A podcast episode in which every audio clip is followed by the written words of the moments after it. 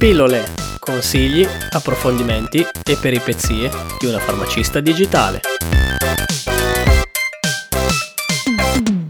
Ciao a tutti e benvenuti su Pillole. Oggi parleremo della vitamina D. Alice ci darà qualche informazione scientifica in merito e ci parlerà anche delle ultime novità in campo normativo. Ciao Manuel e ciao a tutti voi. Iniziamo subito. Alice, spiegaci in parole semplici, ripeto, semplici, che cos'è la vitamina D. La vitamina D fa parte di quel grande gruppo delle vitamine ed è un tipo particolare di vitamina, è una vitamina liposolubile. Ciò significa che si scioglie più facilmente nei grassi piuttosto che in acqua. Quindi in condizioni normali non è necessario sempre assumerla con eh, gli alimenti. Il fegato la immagazzina e poi la rilascia piano piano nel torrente circolatorio al bisogno. Esistono in realtà due tipi di vitamina D, la vitamina D2, ovvero l'ergocalciferolo, che assumiamo attraverso i cibi, e la vitamina D3, colecalciferolo, che viene sintetizzata dal nostro organismo. Ma a cosa serve esattamente la vitamina D?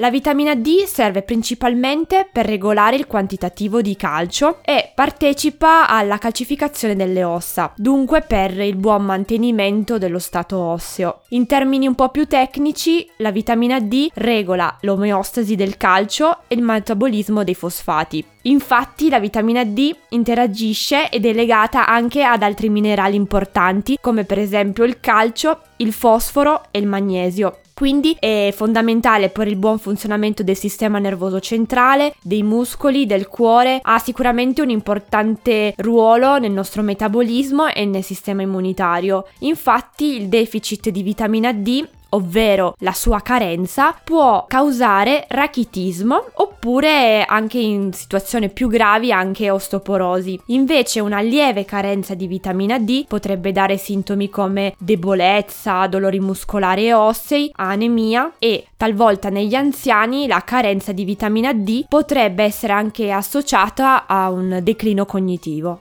Ma oltre con l'alimentazione, la vitamina D viene anche prodotta dal nostro organismo? Sì, una parte. I raggi solari praticamente colpiscono la nostra pelle e viene innescato un meccanismo che porta alla produzione di vitamina D3. Quali sono gli alimenti che contengono maggiormente la vitamina D? La vitamina D3 si trova negli alimenti in piccole quantità. Ad esempio la, contiene, eh, la contengono alcuni pesci, molto grassi come il salmone, lo sgombro, le sardine, il tonno e le aringhe. La carne, in particolare carne di maiale di vitello, nel latte e nei suoi derivati, nelle uova, in particolar modo nel tuorlo, nel fegato e nelle verdure verdi. La vitamina D3 si trova anche in buone quantità nell'olio di fegato di merluzzo. Infatti ci potremo ricordare da bambini quando siamo stati obbligati dalle nostre madri ad assumere olio di fegato di merluzzo, però formato oleoso in cucchiai al mattino prima di colazione praticamente. Blah. Ovvio che questi ricordi, come dici tu, fanno anche un po' venire i brividi. Infatti il gusto non era quel, uno dei migliori. Ora però, grazie anche alla tecnologia, esistono degli integratori formato perle che contengono all'interno olio di fegato di merluzzo, però il sapore è un po' meno sgradevole, insomma. In più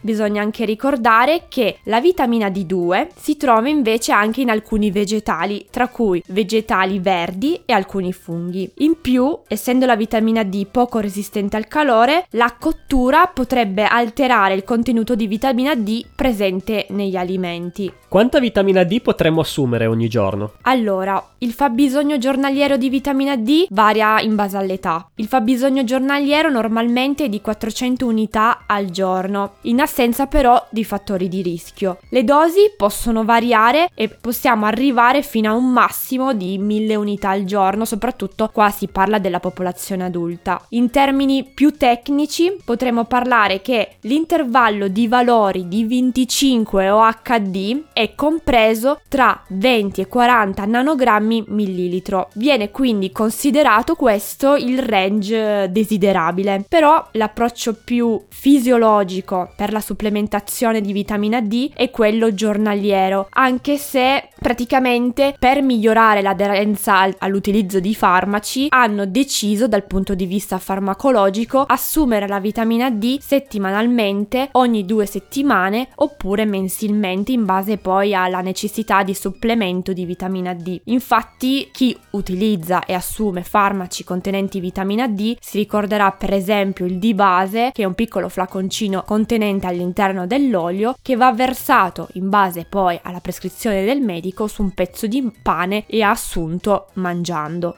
A chi viene prescritta solitamente la vitamina D? Allora, l'utilizzo di vitamina D, indipendentemente dal dosaggio, viene indicata negli anziani in particolar modo, soprattutto se allettati oppure si trovano in alcune strutture quali ospizi, nelle donne in gravidanza e in allattamento, nelle persone che sono affette da osteoporosi oppure quelle persone che hanno dei livelli sierici di vitamina D molto bassi, sotto i 20 nanogrammi millilitro e hanno quindi dei dei sintomi che riconducono a un dosaggio di vitamina molto basso, come per esempio la stanchezza, dolori diffusi, frequenti cadute, anche immotivate. In più è consigliata la prescrizione nelle persone a cui è stato diagnosticato iperparatiroidismo secondario oppure una ipovitaminosi D. In più nelle persone affette da osteoporosi, quindi in maniera conclamata o che hanno delle osteopatie accertate motiva- altra motivazione in caso di terapia con altri farmaci che vanno a interferire con l'assorbimento e il metabolismo di vitamina D, come per esempio antipielettici, glucocorticoidi, farmaci antiretrovirali, antimicotici oppure farmaci a base di colestiramina o Orlistat. Ed infine, ma anche più importante, in caso di malattie che possono essere causate da malassorbimento nell'adulto, come per esempio la celiachia, il morbo di Crohn oppure la fibrosi cistica. Comunque i casi sono parecchi.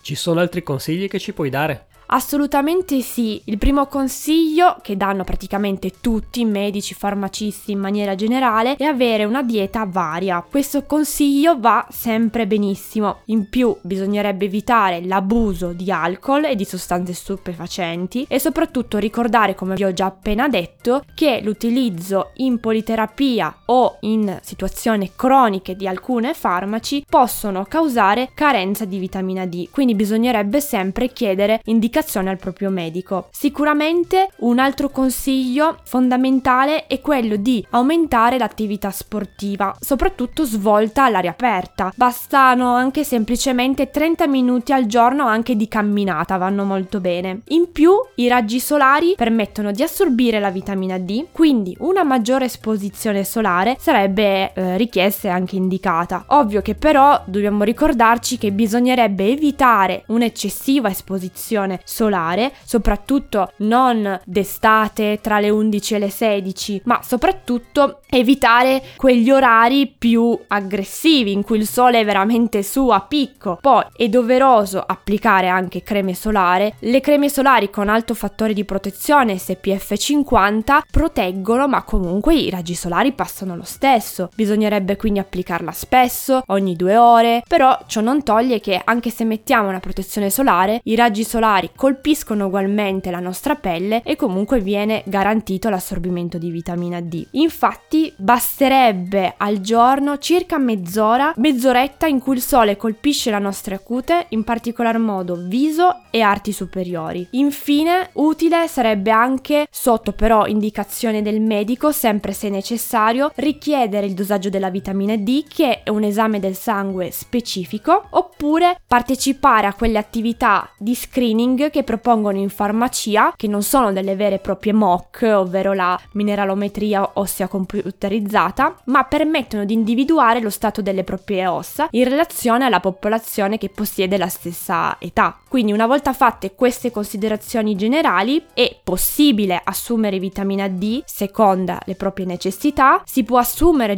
giornalmente e in maniera ciclica, mai per periodi troppo lunghi. Sarebbe anche utile assumere assumere la vitamina D nei cambi di stagione perché i nuovi studi propongono anche la vitamina D coinvolta nelle nostre difese immunitarie. È vero, e di questo ne parli anche nel tuo ebook L'influenza e le strategie per combatterla naturalmente. Tra l'altro vi ricordo che potete scaricare l'ebook gratuitamente dal sito web www.alicefarmacist.it. Ci vuoi dire qualcosa in merito? Assolutamente perché la vitamina D negli ultimi anni ha avuto numerosi studi che dimostravano la sua efficacia praticamente nello stimolare le difese immunitarie. Il medico Edgar Hor Simpson dice sostiene che la vitamina D potrebbe essere indicata come stimolo stagionale. Infatti lui mm, dice che sarebbe ideale anche a basso costo dare la possibilità a tutti di creare una profilassi con la vitamina D prima del periodo influenzale. Infine un eh, recentissimo studio del 2019 ha dichiarato che l'integrazione di vitamina A insieme alla vitamina D potrebbe migliorare le risposte immunitarie ai vaccini quando i bambini presentano deficit basali. Quali sono stati i recenti cambiamenti normativi che hanno riguardato la vitamina D?